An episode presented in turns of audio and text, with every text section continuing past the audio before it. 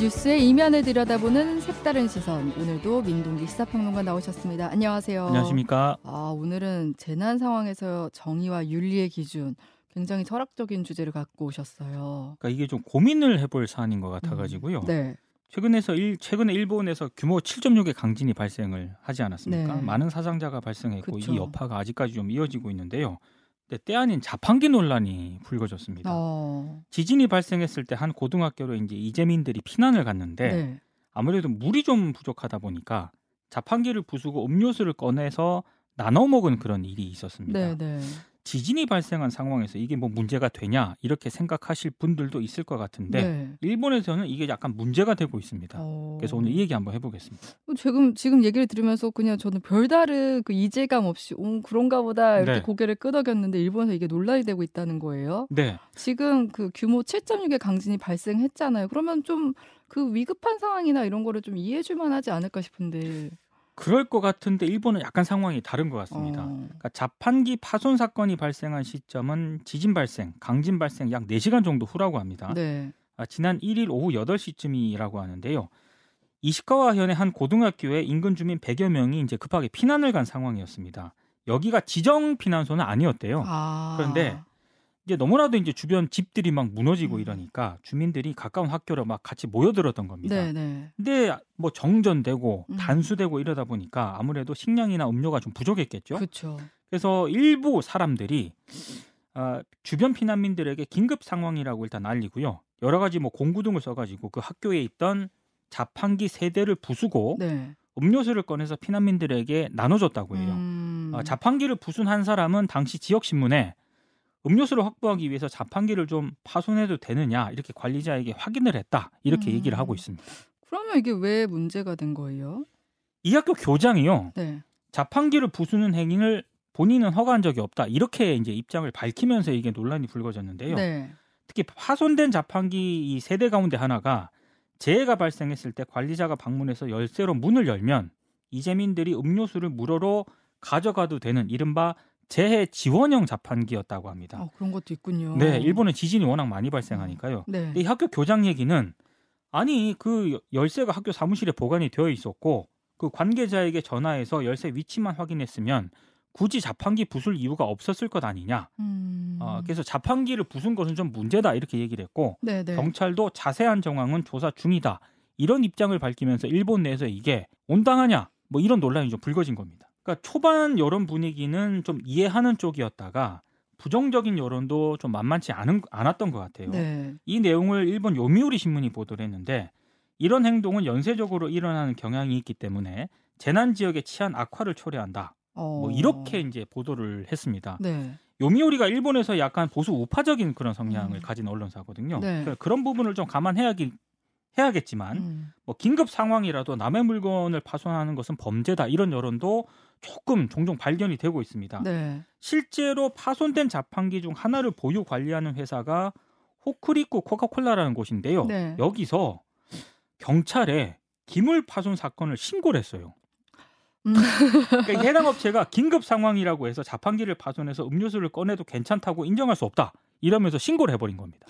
이 진짜 정서가 다른가 봐요. 우리나라 같았으면 기업이 그냥 뭐 별거에 대해 문제 제기 안 했을 것 같다는 생각도 드는데. 그래서 이게 일본의 여러 문화적인 특성이 있는데 남에게 네. 패키치기 싫어하는 그런 것도 음. 이제 좀 강하지 않습니까? 네, 네.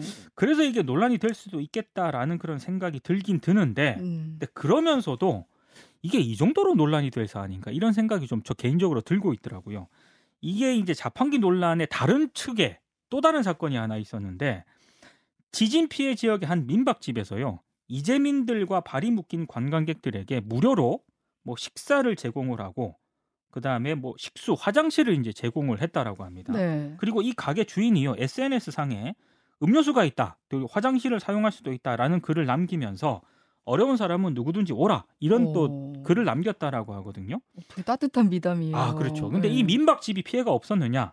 피해가 있었어요. 근데 음. 다만 아, 건물 자체에 큰 피해는 없었기 때문에 현지 이재민들이 이런 도움을 받고 구원의 손길에 그저 감사하기만 하다. 그러면서 뭐 눈물을 흘린 그런 이재민들도 있었다라고 하거든요. 어. 좀 완전히 상반되는 그런 풍경인 것 그러니까요. 같아요. 완전히 다른 두 가지 장면인데 여러 가지를 좀 생각하게 만드는 것 같아요. 근데 저는 이 두 사안을 보면서요.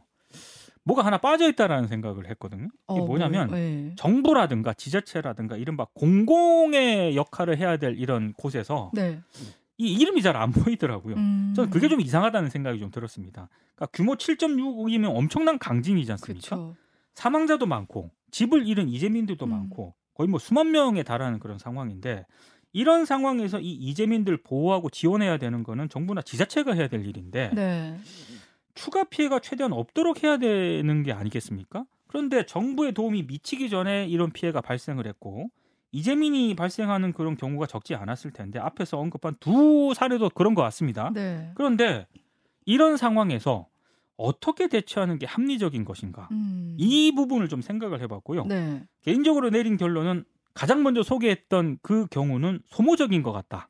이런 생각이 좀 음. 들었습니다. 네. 자판기 사건의 경우 소모적인 논쟁이다. 그런 생각이 들었는 게요. 네. 아니 긴급 상황이었잖아요. 네. 자판기를 부순 사람들도 그냥 부순 건 아니었고 음. 지역 신문에 우리가 이렇게 긴급하니까 이걸 파손해도 네. 되느냐라고까지 일단 그런 관리까지 과정까지 거치지 않았습니까? 그런데 굳이 그 학교 교장이 자판기를 부수는 행위를 허가한 적이 없다 이런 입장을 굳이 왜 밝혀야만 했을까라는 그런 그러니까요. 생각이 네. 하나 들었고요. 네. 어, 또 하나는 뭐 그런 상황을 충분히 이해하고 자판기를 파손된 자판기가 분명히 있을 거 아닙니까?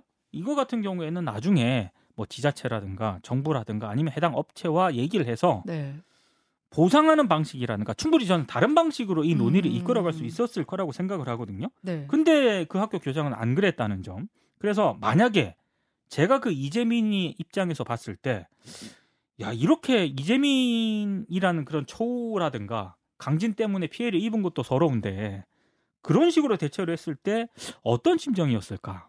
저이 부분까지 생각이 가니까 어떤 면에서 보면 일본이 참 냉정하다라는 어, 생각이 네네네. 좀 들었어요. 네, 그러니까 저도 그 심정을 물어봤을 때 어, 되게 야박하게 느껴질 것 같고 그런데 사실 이재민들에게 무료로 식사와 식수 이제 뭐 화장실을 제공한 민박집에 대해서도 정부가 지원도 해주고 보상도 해주는 게 좀 좋지 않을까 싶기도 해요. 저는 일본을 떠나서요. 만약에 이런 강진이 어디에서 발생을 하더라도 개개인이 대응하는 건 좀 불가능하다고 그럼요, 생각을 그럼요. 네, 네. 일본은 그렇다고 치면 우리는 좀 어떨까요?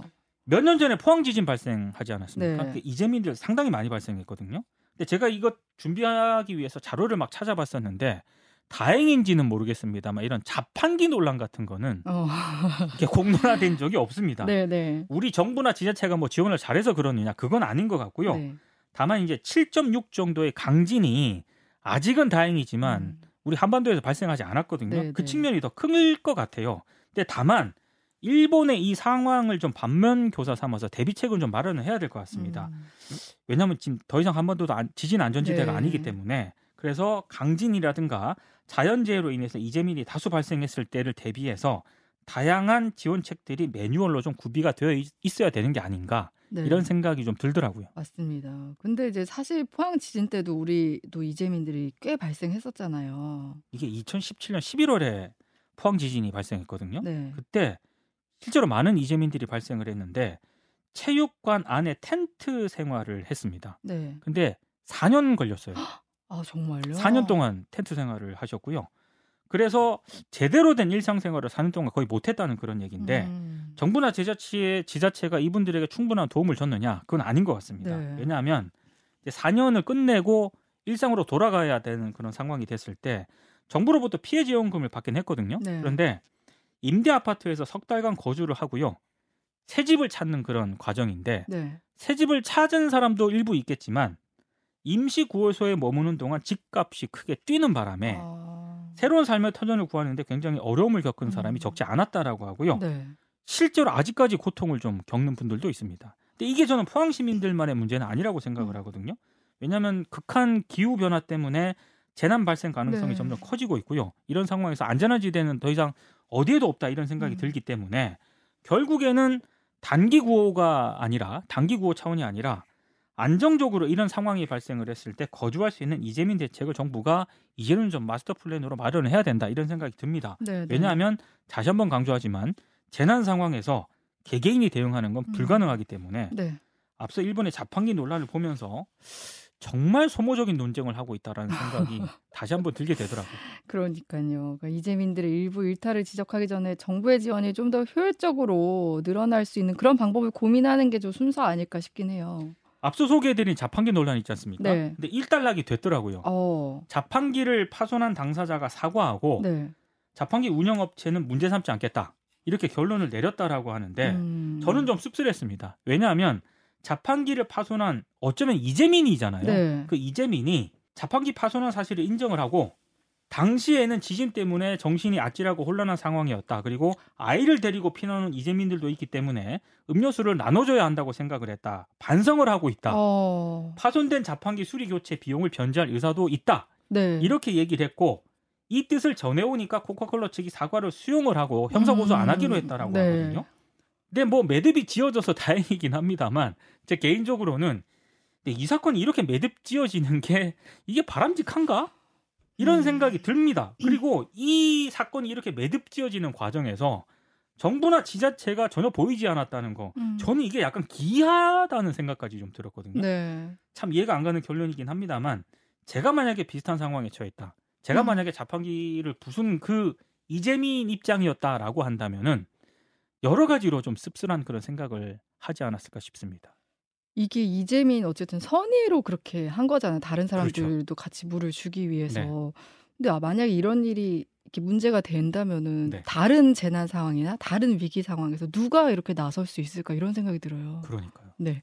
지금까지 민동기의 색다른 시선이었습니다. 고맙습니다. 고맙습니다.